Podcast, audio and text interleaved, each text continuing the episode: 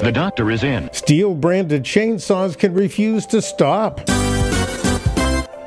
This recall by the Consumer Product Safety Commission and the Stihl Company occurs because the braking system on the Stihl MSA 300 battery powered chainsaws operates with a delay, and that creates laceration hazards for the operator and bystanders. About 2,800 chainsaws were sold nationwide by Stihl dealers. Immediately stop using the chainsaw and contact your Stihl servicing dealer for free replacement of the brake drum and band.